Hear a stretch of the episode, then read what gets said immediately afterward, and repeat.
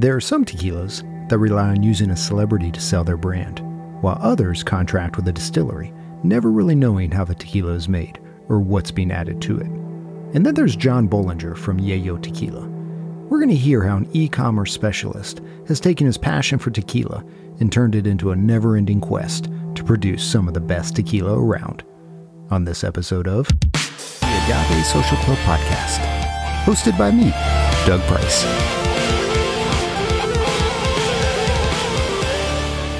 This is the Agave Social Club Podcast, where we're talking about all things tequila. My name is Doug Price. On today's episode, I am here with Yeyo Tequila's founder, Jon Bullinger. Jon, thank you so much for being here and welcome. Thank you for having me, Doug. It's great to be here. Jon, I wanted to hear a little bit about your story and what led you to start Yeyo Tequila. It was when I was actually in college and going through a marketing degree, and kind of what I was feel like I was getting preached in college was that you need to have a product or service that works 24 hours a day, not just, you know, have a 9 to 5. And I was thinking, like, I've always wanted to have my own spirit. So when I did graduate, I had more time to do data analysis. And when I was looking through data, I found that there was many saturations in different spirits, like gin at the time, whiskey, rum was price points too low. And then I was looking for how complex things are, like champagne or tequila, where it has to come out of the region versus like vodka. I think vodka at the time had like 7,000 brands. There's no regulations on where you make it or what you make it with. So it makes it very easy to get into that category. With tequila, obviously it has to come from Jalisco. There's regulations. It's a different culture, different country, just like champagne. So there was less brands. I think there was 1,200 tequila brands at the time. So I've always loved tequila. And basically through data, 10 years ago, I saw that the premium market was dying down. So this is like the Cuervos, and then Patrons, like the ultra premium, was they were crossing roads. Yeah. And I thought, okay, well, people were more educated. Basically, when I finished college, I had time, and my neighbor's from Mexico City. This is back when we had flip phones. There was no smartphones. We used a paper map. It was like $3 a minute to talk to anyone in Mexico on the phone. So there's no international calling plans. We didn't know anywhere we were going. Flew down to Guadalajara and just drove down to Tequila, so lowlands, and just thought we'd see distilleries off the side of the road, and we'd go into them and try the agave, not the tequila. So try the cooked agave. So we just did that repeatedly in the lowlands, and then we made our circuit back up to Guadalajara, and then we went into the highlands. But again, we were going off of a big paper map in Spanish, and that was the business plan. That was the plan, because there is no map on how to do this, especially, this is in 2009 I got into this. And, there is no thing you can read, like, what do you do? What permits do you get? Where do you even start? So I did meet with the CRT on our first visit, and they gave us a little insight on what we needed to do. But I was luckily, during that first trip, we did find the 1414, so the Blanco family. Very small distillery. You could pass by it in a few seconds. Like, it's not that big at all, and you probably would never even notice it, because at the time the trees were actually hiding the sign. So you wouldn't think it's a distillery because it's so small.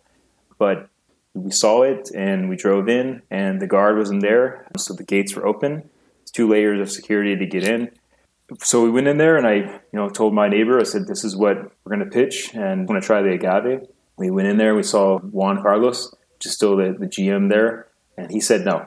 So he said we couldn't try their agave. He said, "How did you get on the grounds? How did you get here?" Yeah, pretty much. So it was at the end of the day, the security guard must have been in the bathroom or left for the day, but usually the gates are always locked. There's always someone there checking you in and out for security, but he wasn't there, so we just went right in. So we got back in the car. He said, he relayed what Juan said, because Juan doesn't really speak English. I don't speak Spanish. So I said, "Let's repitch it again." We got back out of the car, we went repitched it again, and then Juan allowed us to try an agave cooked on the ground. It wasn't even in the cooker, it was just on the floor. I tried it, and it was the best agave I had tried at any distillery out of the cooker. So, making tequila is one thing, but if you don't start with a good piña cooked with the right sugar concentration, you're not going to really get a good tequila. Just like with meat, or picking a banana that's not ripe yet and you try to eat it, it doesn't have the same like starch or sugar. So I knew we had to develop a relationship with them. I thought they were like the perfect size too. They weren't, you know, a ton of brands coming out of there. It was just less than a dozen brands that are coming out of there at the time. And it's the same way now that are still around. So really small, family-owned, fifth-generation farmers, third-generation distillers, just a really good kind of family. So we kept on going back. And then over a year and a half of paperwork, legal stuff, focus groups. Again, I don't know what I was doing, so it was a lot of dead ends. But yeah, we went through, we got all the stuff done. I think it ended up taking about 2 years with all the stuff to actually get something to the U.S. Yeah. So was the plan, you did not know of that distillery. You just were checking out lots of different distilleries. And the plan was you got in. So that's step one. We get in. And then what did you say? Did you say, I'm looking to make a tequila and wanted to see if this would be the right fit? Yep, exactly. So the CRT did want a like kind of a business plan before I went down there to meet with them on that very first trip. So I did put together a plan for them. We ended up, not going with the plan, but it's not like they gave you like a template to fill out. You have to fill in what you think you're trying to do. And then there's also, you have a lot of minimum requirements for them to even process the work. I mean, you can't just make 100 bottles. I mean, that's not doesn't enough. Make sense for them. Yeah, it doesn't make sense for them. Then you got cap company, glass company, seal company, box company. You have the CRT approvals with the labels, the U.S. label approvals. You have the FDA. You have your import license, which we have an import license. Not everyone has an import license. They use someone else's. And then you have to find distributors, and you have to get approved from the states. And then there's just all these logistics that go into it. So I didn't know any of that. I just knew I wanted to make a tequila. I love the Blancos. I love their classical music. Like when they're fermenting, it smells like for blocks. You can smells so good. It's like in your shirt, just it sticks with you. It just smells so great there when they're fermenting. And then the agave tastes so good. It's so good, you could put it on a stick and sell it to someone. It's that good when it comes out of the cooker. So they own all their own agave. They don't source it from any other farmers. So they know exactly, what the history is on their crops. They do the cropping. They do corn in between, and then they do agave, they do corn. This helps with the soil recovering, and then also with they're also putting agave shreds into the dirt as they're doing a new crop to help with a natural fertilizer by using, the shreds of the agave. So they're very big into protecting the land, not poisoning it with fertilizer or pesticides. They're trying to think about this for the next 100 years. Yeah. So this really good values and just the right good people. It's not all about business there. One of the things they told me was we are what we do, and what they do is make tequila.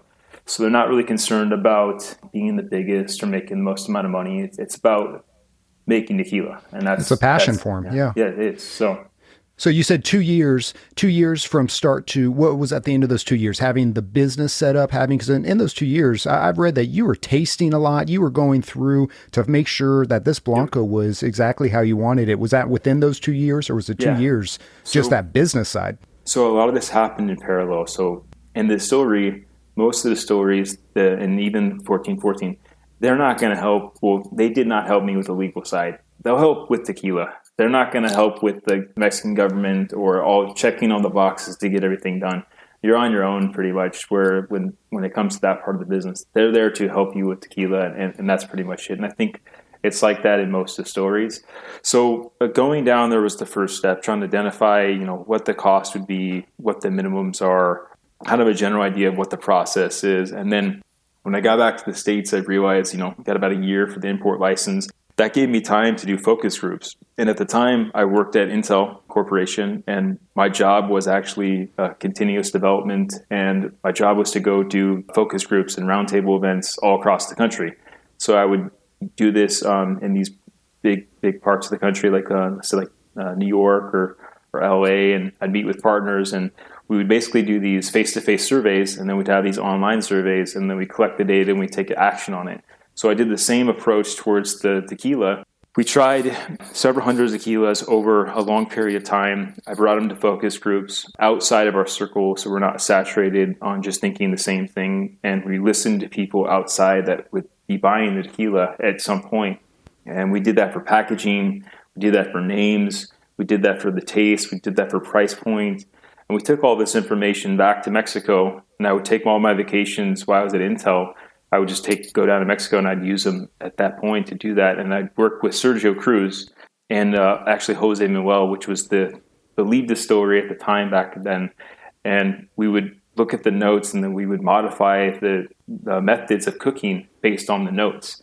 And then I would take another, 5 bottles back to the U.S., and we would run a sample group again. We'd say, what do you think about the finish? What do you think about the nose? What do you like and dislike about this? And we'd take it down there because I had time. We were going through all this import license. And back then, there was no digital import. It was FedEx. So FedEx to go back and forth was very difficult. There was no login to do this thing online like there is now. So it was very slow back then. Things are probably much faster now with all this stuff, but... Throughout that process, was there any challenges, any times where you thought this may not happen? Was there anything that kind of scared you a little bit as you were getting through all of this setup? Yeah. Originally, we were looking at the minimums. You have minimum amount with the distillery, but then you start to go into the glass side. And those minimums don't always align to what you're trying to do with the distillery. And same thing with caps, same thing with seals. So then you think, well, what am I going to do with all this leftover stuff? And then also costs X amount of money.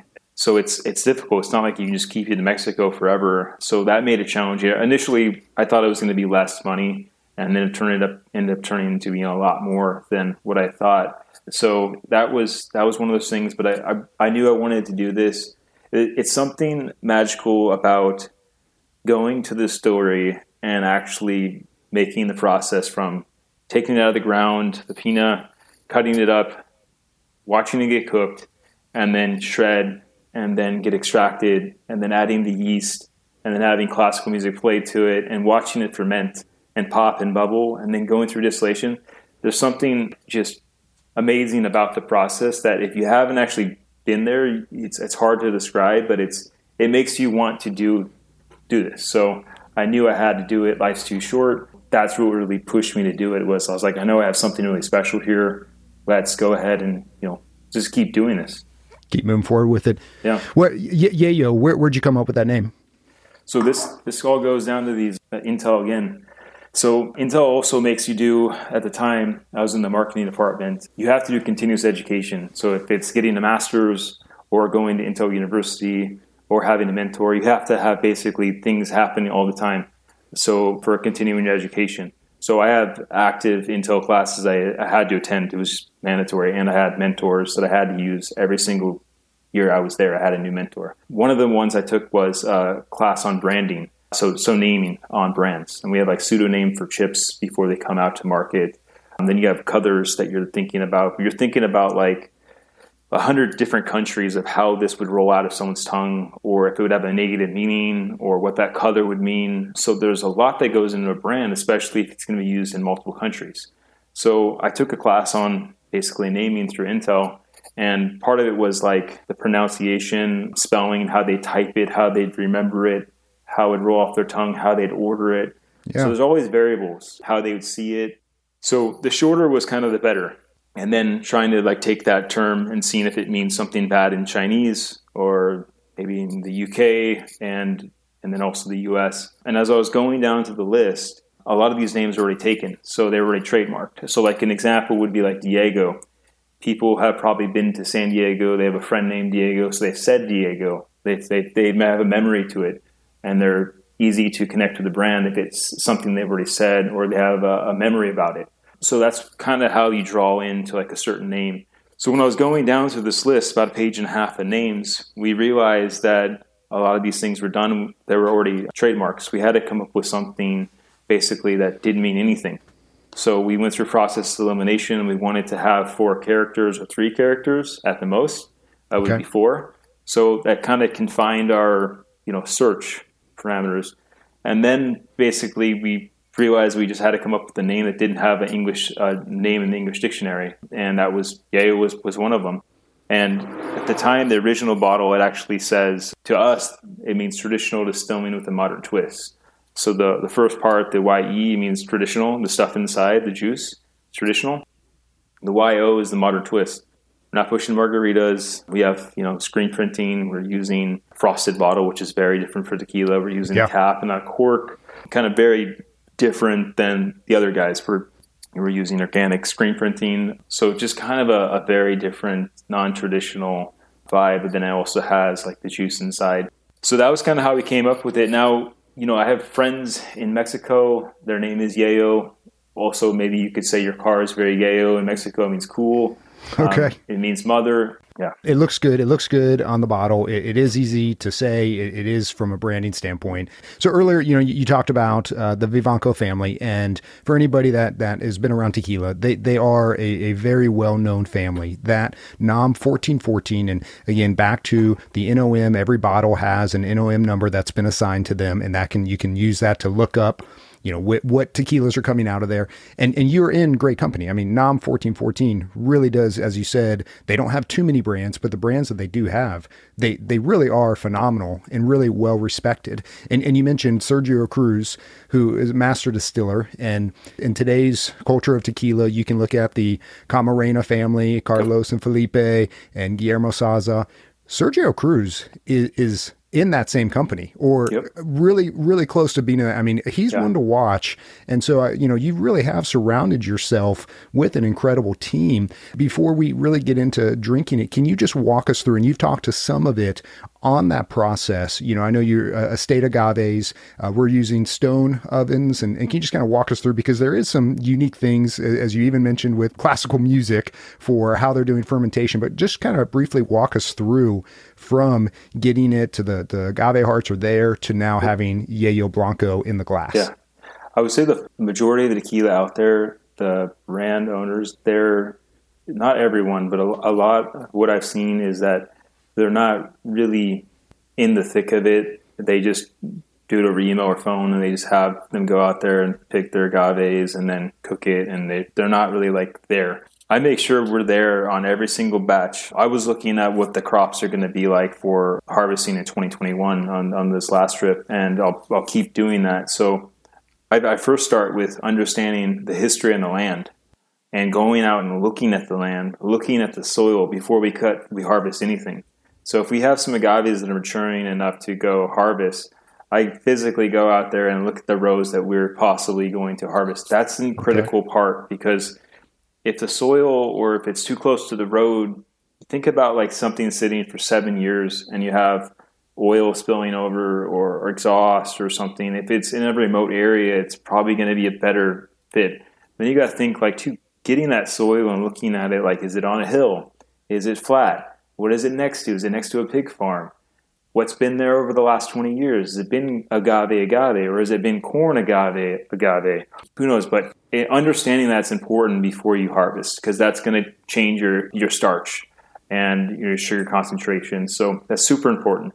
And then too, when it comes to, so let's just say we've picked our crops, we've harvested it, we break it up into chunks, and 4, 5, 6 chunks in the peanut, depending on how big it is. And then we're putting in the oven. So we do 24 hours of steam cooking in this brick oven. And then we have the doors are shut. We turn off it. We let it sit for 24 hours. And then we open the doors, both sides, 24 hours, and let air breathe out. So that's 72 hours basically. Three sets of 24, yeah. Yeah. But this is important, though, because it's, after this process, we then shred it. But you need to let the agave, it still has steam in here, even though you're not steaming it after the 25th hour. It's still like, resting and collecting and changing. It's going from this not sweet plant. I don't know if you've tried agave without being cooked, but it starts off sweet, but it's not sweet. It actually will make your mouth very numb. But then when you get over to the cook side, it changes it. All these sugars start popping out, and it's delicious, and you want to eat more of it. But then opening it up and letting air flow through it, too, this is an important step as well. And then from there, it goes over to a shredder, and it's shredding it up, and it's collecting the juice below underground, and it's taking all the juice, and it's just pushing down to the ground in this container.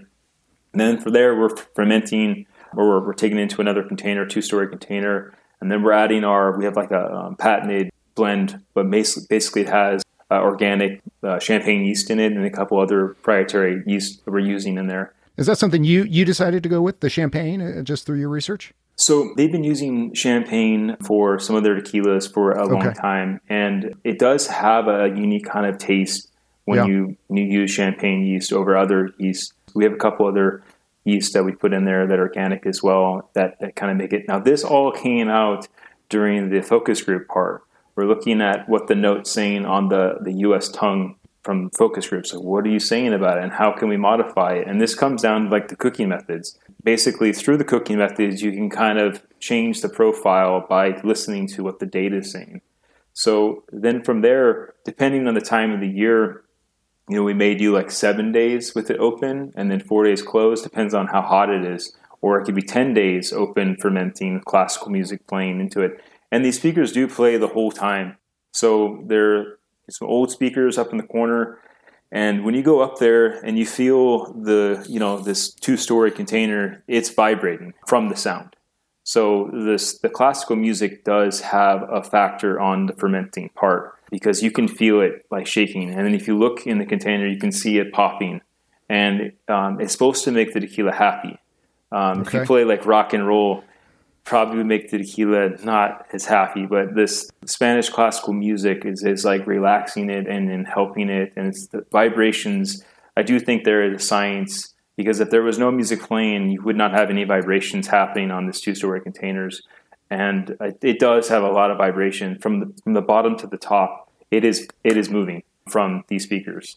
It's pretty cool that that's occurring. And then the sound does turn off, and we will close it for a few days, depending on the time of the year. Again, it all depends on how hot it is outside during that time. So maybe that's another 4 days during that. And then we go into double distillation, copper only. We distill right to a little above 80 proof. So let's just say by like volume, this bottle was 40.3. So 80.6 in proof. We do that because there is some evaporation that will happen after this step. We want to be above the government guidelines in the U.S., which is 40. Mexico does not have that. It's around like 38%. 2%, and even a 0.5% does make a difference in character, in finish. It doesn't sound like a lot, but even 0.5%, it does change things. It makes a huge difference. Some distilleries, they go to 100 and they back off with water. We go right to that 80.6, kind of a safe range, because the CRT has to approve this too before you can bottle, and it has to be above that 40 proof. So from after distillation is done, we then let it rest in a stainless steel container for about 30 to 45 days. Again, depending on what type of time of the year it is, if it's like the winter or if it's the summer, you have, again, heat factors, and that could create evaporation, which then could lower your alcohol content, which then would put you in a thing where the CRT wouldn't approve it, and you'd have to add higher alcohol to offset that, which we don't want to do. So, so 80.6 is kind of or 40.3 is kind of the magic number. And then from there, we put the tequila up to a gravity-fed container, and it goes through a series of filters to filter out like bugs or anything that'd be in there, because bugs do get in, and that's just a normal thing. And it filters tequila. So it's nature.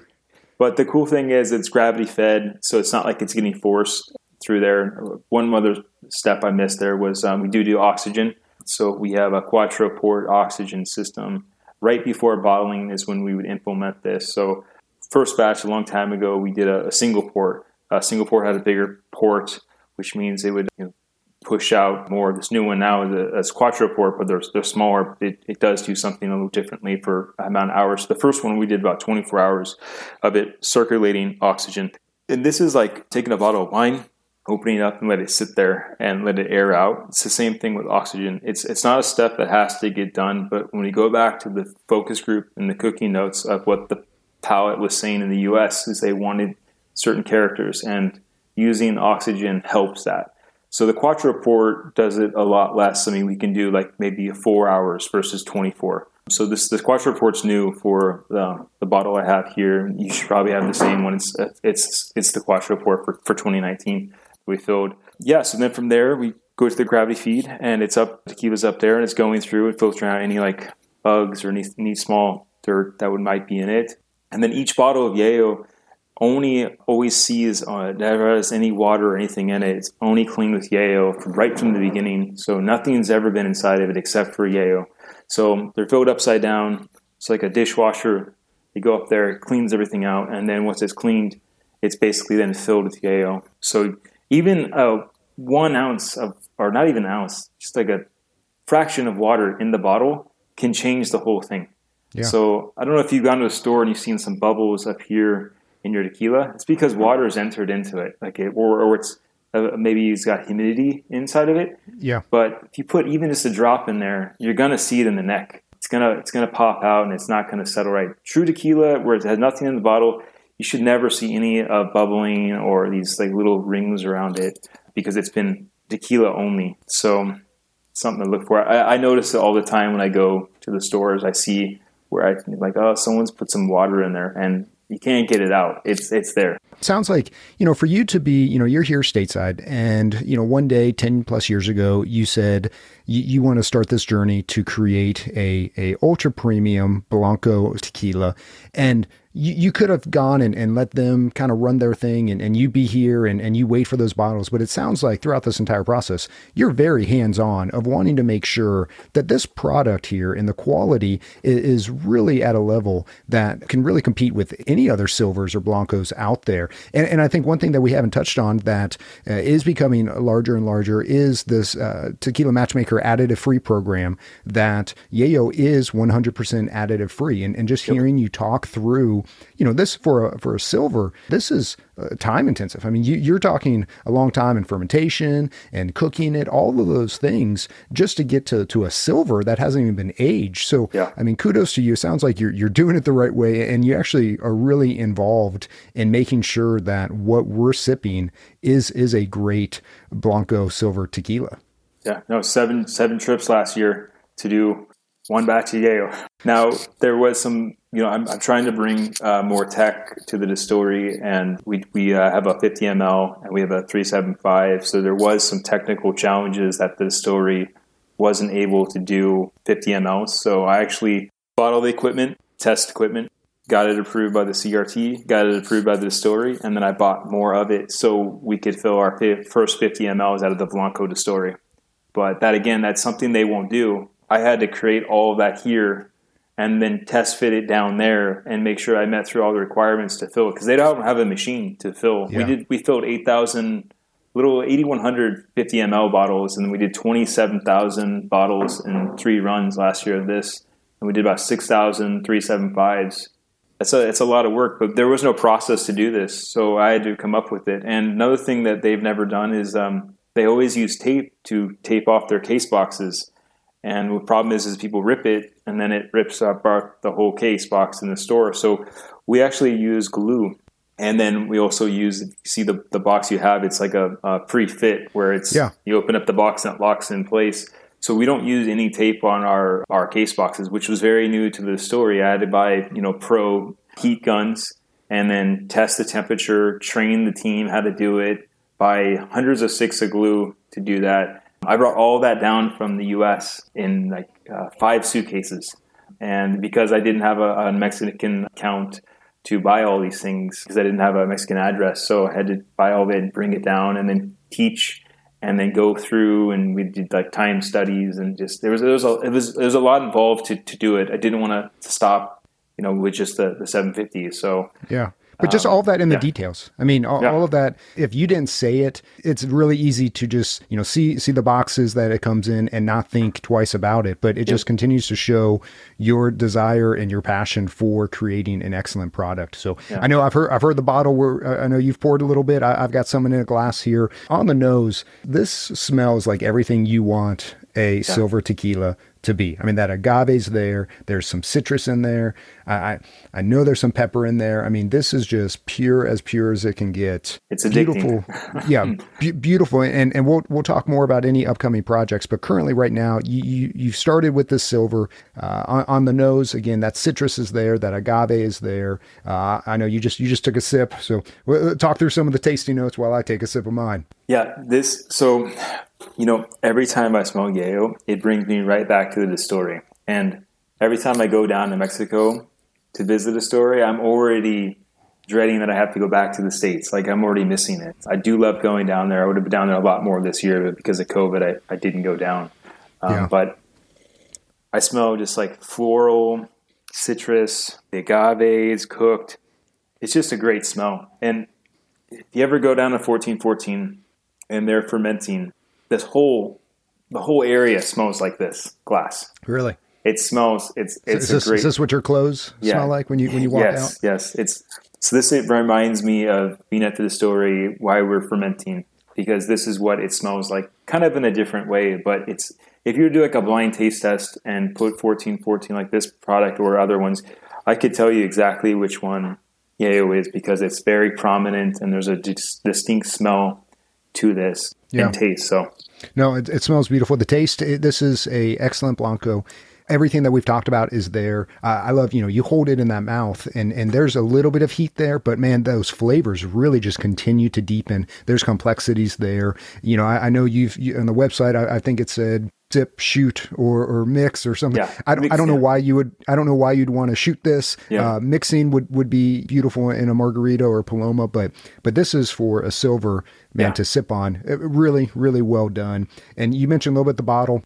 I love packaging. You said the frosted glass. I love the screw top. You don't see screw top too often, but really neat bottle, easy to hold, easy to pour. All in all, and again, at a price point, this is somewhere in the $38, $39, $40 range, that there are other tequilas on the shelf in this range that do not even compare to what is in this bottle. So really excellent. One thing we forgot to talk about was the cutting the heads and tails. So you can yield a lot more if you wait longer to cut the heads and tails. So Yeyo, the problem is with getting more juice out of something is that you lose the complex part you're tasting in your mouth. Now, if you cut shorter, you're going to yield less tequila, but it's going to have a lot more, very complex, like a lot going on. Other tequilas, they're going to be, maybe cheaper or the same price, but you're not going to have, it's not going to be complex. It's going to be kind of simple. It definitely shows there's complex here, but it costs more money to make this because it's very complex, and we're going after the best. Also, too, when it comes to like a hangover, you're not going to get that with Yeyo. Yeah. When I'm at the distillery, we usually drink a fifth each from the beginning to the end. Sounds like a lot. Like a lot. If you drink water in between, every sip or something, it's totally fine. You won't even be drunk. As long as you have water in between each one often, you can definitely consume a fifth. Even at the elevation at 6,600 feet above sea level, you can still consume it as long as you're drinking water in between sips. And the next day you feel fine. Yeah, and I do that every time I'm there because it's kind of expected. You really gotta like open your palate up, and we have coffee beans there too, and we have goat cheese. So I'm slowly sipping from 8 to maybe 8 o'clock at night. Taking breaks too, but usually it's around a fifth. That sounds dangerous and delightful all at the same time. So, John, thank you for sharing the story. I know you do have some new things coming out. I've seen is there a mezcal coming out, and any other projects that you've got coming up in the next year or so? So yes, we are working on the framework for mezcal. I've not bottomed out on the distillery. I do want to have something coming out of Michoacan. I feel like there's maybe too much coming out of Oaxaca right now. And the region is very different. In Michoacan, it's many, many hours apart. And again, just like with lowlands and highlands, soil concentration is different, elevation is different. So I am working with 2 distilleries in Michoacan, but we have not bottomed out on all the variables, but I would say like next year we'll have probably a solid partner with who we're going to use for our distillery. And then we do plan on using some woods that not many other people are using during this process that will make it very unique. So again, it's like how much wood, how long, all those variables that go into it. So that'll be much more detailed. If we wouldn't have COVID, I would have been a lot farther along with this process for the mezcal. Now in Yeyo, I was just down in Mexico 2 or 3 weeks ago and spent a lot of time on Yeyo. So this is kind of what it's roughly going to look like color-wise, but packaging will somewhat look like this. So it'll be very kind of similar. Not frosted, a clear glass. Yep. Just to really want to show off the color. We're not going to drown out the color and do like a crystallina or anything like that. I'm very happy with where things are going with the Yeyo. It is a strong, dominant chocolate taste, which I think is awesome because you don't really taste that with American barrels and their old Jack Daniel's barrels that have been charred out.